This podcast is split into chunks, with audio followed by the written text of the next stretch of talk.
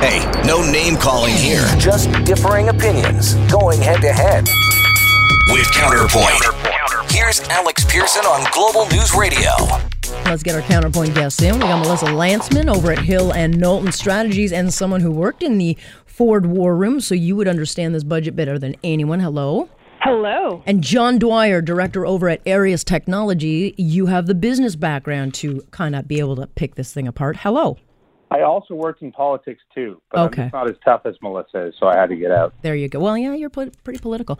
So we got a conservative budget, and uh, it's not really all that conservative. So I, you know, a lot of, you know, strategists like yourself will say, Melissa, you do the bad stuff in the first year because then the dust can settle, um, you know, down the road. But this is a centrist budget. It is not at all what I think the fearmongers thought it was going to be. Um, so strategically, it may be very smart for Ford, but what is the strategy here? Because as a fiscal conservative, I'm like, well, where where's the austerity?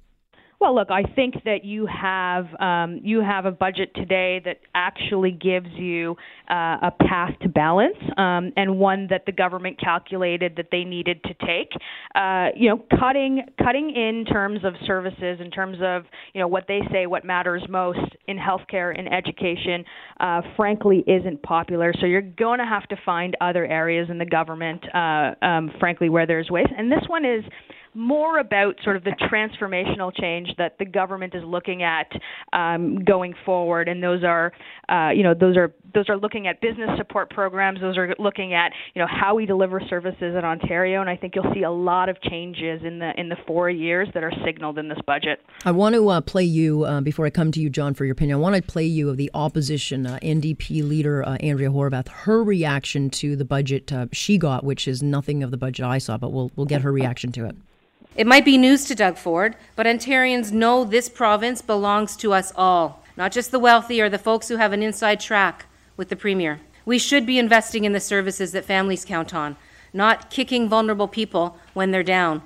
I have no idea what budget she saw. I mean, if anything, John, fiscal conservatives should be more annoyed than the opposition because the the spending went up by five billion dollars in both health and education. This this is not the draconian henny penny the sky falling budget we were told it would be. Yeah, if I ever hop on your show and, and care about Andy, Andrew Horwath says, please don't invite me back. Um, that considered, I think this is in a, a very unique opportunity for people to understand that what Doug Ford is doing is listening to people.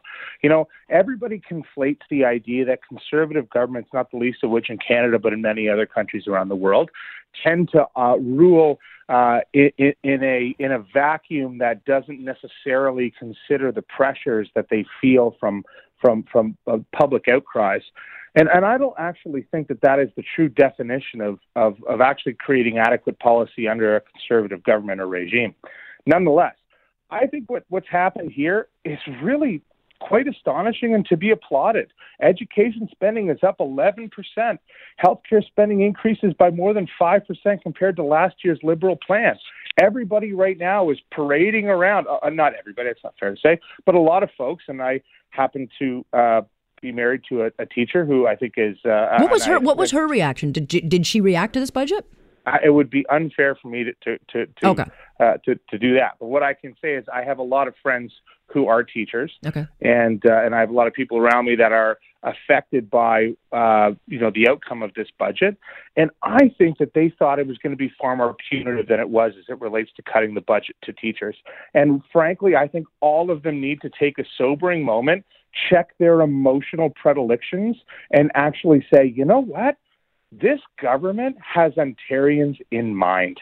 And Andrew Horwath's comments, like they always are, just silly, and she's just trying to get some attention. But Right. Doug Ford's doing the right thing here. Well, look, I, look. I think I think they could have gone further in some of the austerity. Um, uh, you know, maybe they're factoring in a recession could be coming.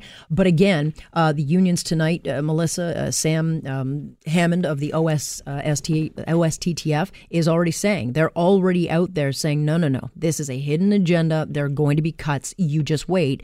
Um, this did not, I don't think, go the way that they wanted, and yet we know that they've got contract negotiations coming up, so they got to spin something. Absolutely, and and look, I think Andrea Horwath, uh, before she came up and did her uh, uh, press conference, I think she had that speech written. I think she had it written in a way, uh, you know, that that uh, that she believed that there was going to be sort of like the slash and burn uh, budget. She didn't get that, and she didn't change her uh, speech. This is, you know, frankly, this is a this is a a budget that invested in, um, you know, t- uh, child uh, child care access tax credit, uh, you know, dental care for seniors uh, that LIFT tax credit, which is the low-income individuals and uh, and families re- receiving two billion. You know, you, you can say what you want about this budget, but it has a lot of goodies. You know, the the massive amount of money for uh, uh, for transit uh, is is also in there in terms of uh, uh, in terms of, of, of making Ontario open for business. That's one of the uh, that's one of the tenants here. Creation, uh, creating uh, investment incentives for uh, for businesses to grow. This is really going to be a hard one to attack. Well, let, let me stop you there because I've heard comments from you. I mean, and strategists like yourself will say normally in a budget you put the good stuff out first. That'll it'll dull the the harm that people will feel from from a budget that might not be favorable to them. But we got a, a really, I think, exciting, you know, cautiously optimistic budget uh, announcement for transit, which is really exciting if it happens. And we didn't get the draconian cuts, so they put a lot of good stuff out in the front. There may be fine print I'm not seeing here. Well, you certainly got a reduction in spending, uh, you know, uh, in terms of all ministries across the board, with the exception of, of, of health and education, which the government, uh, you know, has decided are its priorities. You know, I think John is right. The government here has laid out its priorities, its political priorities, and if you're, you know, if you're if you're in them, you certainly get an increase. You certainly see better frontline services. Uh, you know, and if you're not, uh, then I think the devil's in the details, and I, that will start to uh, to come out in terms of which programs are not going to be funded. But I think they're going to be smart and strategic about it. John, let me let me play you. I want to play you a bit of audio from um, from uh, Liberal Adam Vaughan um, because he was sent I'm down. delighted to hear what Adam. okay, yeah, because he was sent down by the Trudeau government. Clearly, they wanted to know what Mr. Ford was uh, going to be releasing. But here was his reaction to the uh, budget. What's clearly the game plan here is to pretend they're cutting nothing for a few months and then slaughter program after program after program. And this is the new conservative playbook. Don't campaign on anything but anger and then make general cuts in a budget and then wait for the politically opportune time to sneak him in in the middle of the night. There you go. So we're going to slaughter. Uh, we're slaughtering, and there's this hidden agenda. That's that's clearly what they're going to spin. Yeah, Adam Vaughan is the political equivalent of bush league baseball. Like I, I, if I heard less of that guy, I'd be much happier. Nonetheless, um, I, I completely disagree with him. Look, th- this is a very, very difficult issue to tackle, and the issue we're talking about here is how to balance the largest sub-sovereign borrower in the world. Ontario's twice the debt of California.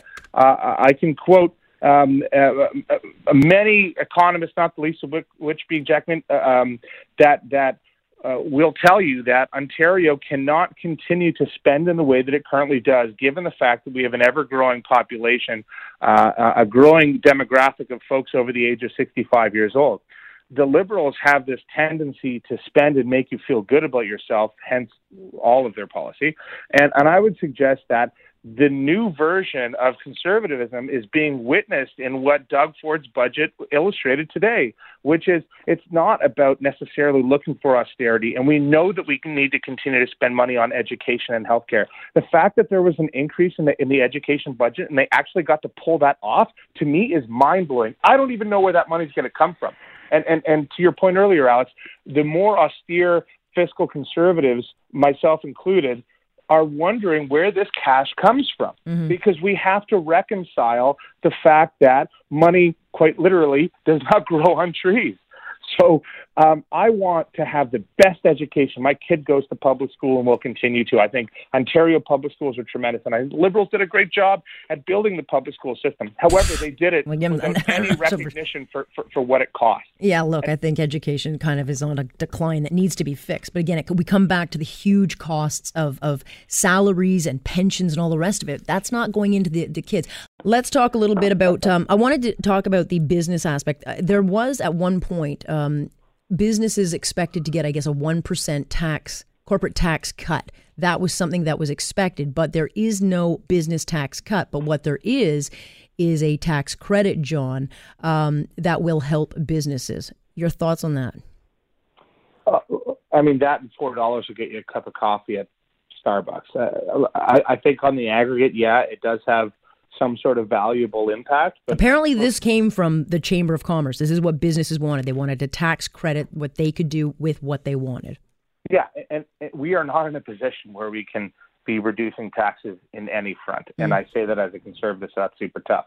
Um, uh, it, it, makes me cringe. Nonetheless, uh, I, I, think it symbolically is quite lovely, um, but I think meaningfully it offers very little in the way of something that is going to help businesses. I am uh, officer and director uh, of a company that has assets around the province, uh, and I can tell you that um, businesses do need to help the government, and uh, but but uh, you know I think as it relates to the hat that I'm currently wearing on this discussion that we're having, uh, I, I understand how difficult this decision would be for uh, any government, not the least of which the government that, that that has to reconcile the debts that Ontario has to try and give something that is a meaningful cut to small businesses.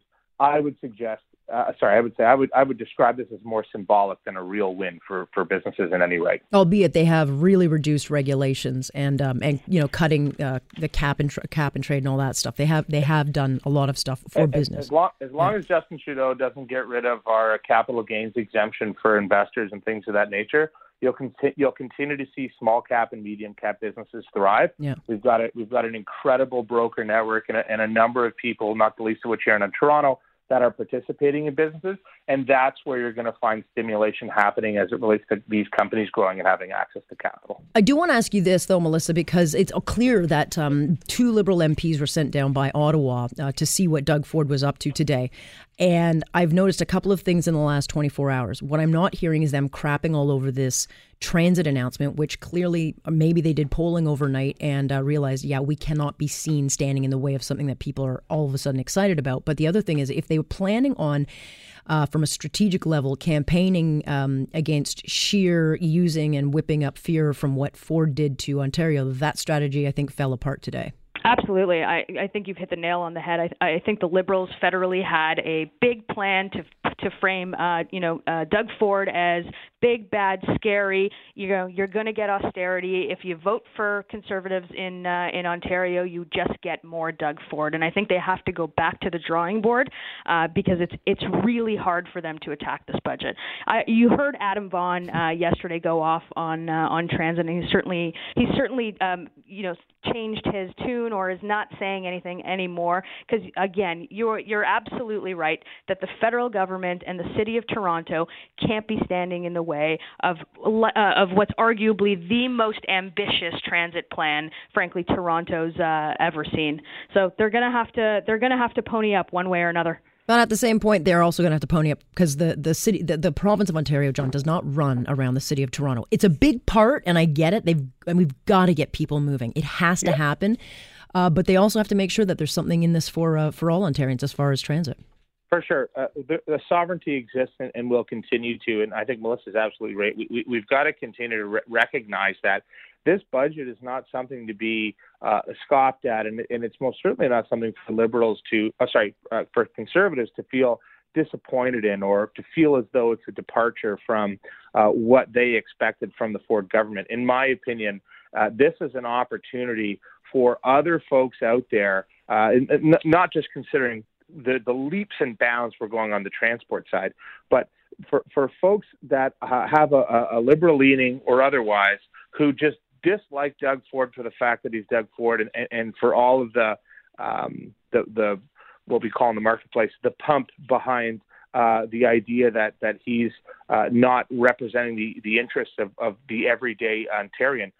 This budget represents the interests of Ontarians, in my opinion, and I would love for somebody to call into your show later or call you tomorrow and tell me I'm wrong, than any budget that I have seen since Dalton McGuinty's been elected and, and, and therein his successor. It, it, this is a big win for Ontario, and and it, it's a it's a huge opportunity. We are a province that, when hat in hand, to the federal government for time immemorial, and the city of Toronto did the exact same thing, as did all the other constituency of municipalities across this great province. And we are finally at a turning point, and I think we need to look at it that way. I think this budget is is really a, a hallmark moment uh, for the province. Yeah, look, I mean, I have my issues with it of wanting to go a little further with austerity. However, I, I was I was surprised, and I have to think, um, Melissa, that uh, Andrew Scheer's probably breathing a sigh of relief because, you know, Justin Trudeau has to turn these polling numbers around. He is running 12 points at least behind Mr. Scheer in vote rich 905 Ontario, and that is a big problem. That is Ford Nation. Uh, and that support's not going anywhere. And so I think probably Scheer is, is, who's now being called openly, you know, a neo-Nazi. I mean, the whole Liberal Party federally is now openly calling conservatives, uh, you know, they're they're posing this white nationalist Nazism, um, you know, campaign, which I think is a very stupid and foolish campaign. But again, uh, it's problematic for Trudeau what's happened here today with the budget. Well, absolutely. I mean, this budget certainly doesn't make it easier in a in a region. You said it yourself in the 905, where he's had some trouble uh, even before uh, you know he spent eight weeks uh, lying to Canadians about uh, uh, about SNC Lavalin. Uh, this is a big problem. I mean, not only has Justin Trudeau uh, uh, suffered real brand damage uh, from the perspective of, of liberals, you know, him being everything that you potentially, you know, wanted or voted for, um, you know, but this doesn't make it easier. A, a reasoned, measured approach to uh, to bringing Ontario back to sort of fiscal sanity uh, doesn't make it easier for Justin Trudeau. It doesn't make it easier for his twenty billion dollar overspending mm-hmm. uh, uh, budget, and it doesn't make it easier. You know, John can tell you that the the liberal budget had you know zero in it in terms of competitiveness. So yeah. well, we don't even talk about it. We're not yeah. even talking about it. Yeah. In terms of attracting business, it's uh, it's a tough one. In terms of attracting uh, voters, it's even tougher for Justin Trudeau. But but and, and that that's such an important distinction to make. What Justin Trudeau is trying to do is create spin and and and, and he has has magi- you know magically done it uh, when he was elected. Uh, uh, um, uh, you know, and and what he did was manipulate and, in my opinion, exploit the idea uh, around feminism and the inclusion of minorities into uh, any number of uh, uh, dialogues around what kind of just, uh, uh, I, I, should say, what what kind of constituted being like the new Canada. And he he exploits it. That's all he's doing. And but he also, but he also but painted Stephen Harper as a dark. Hold on, he, he did he did exploit kind of you know he played upon Stephen Harper being an evil, evil hidden agenda guy. Exactly. People were tired of him, but I think he's made a very big mistake going on this campaign. And I said something about it on Twitter because I find this deeply irresponsible of any politician trying to play a politics identity politics, playing with this issue of white nationalism and neo Nazism and painting you know, essentially calling ha- a, a large portion of Canada neo Nazis. I think it's dreadful. Call it what it is. It's fear mongering. Yeah, but it's dangerous. I, I, totally agree. It's dangerous. Um, I mean, uh, Melissa, I'd love to hear your opinion Look, on this, but this is. I, this is a government that has virtue signaled its entire three and a half years in uh, in Ottawa, uh, and they're you know they're grasping at the straws to keep that brand alive. He's not a feminist. He doesn't care about sort of indigenous uh, reconciliation. He's kicked you know two prominent women out of uh, out of cabinet. He spent the better part of 65 days arguing or, or frankly lying about his role in the uh, in the SNC scandal. This is grasping at straws. So when you don't know what to do, you call somebody a white supremacist, and I think Canadians will see right through that. So they're not going high this election. I thought they were going to be a positive. Uh, I guess that's not happening. Oh well. All right, guys, I got to leave it there. I'm very heavy, but I'm very thankful. I appreciate you joining me. Thanks a lot. Always fun. That is John Dwyer and Melissa Lantsman joining us today. Interesting day. It is an interesting time in politics. Absolutely no question. On Point on Global News Radio. You're listening to On Point with Alex Pearson on Global News Radio. Canada may be known for its landscapes and friendly people, but beneath the surface lies a darker side of crime, history, and the paranormal. Since 2017, the award winning Dark Poutine podcast has explored the shadowy corners of the Great White North and beyond, delivering chilling tales from a uniquely Canadian perspective. Hosted by Mike Brown and Matthew Stockton with over 300 episodes and fresh releases every Monday, Dark Poutine is your weekly ticket to the creepier side of Canada. Listen to Dark Poutine on Apple, Spotify, Amazon Music, or wherever you get your podcasts.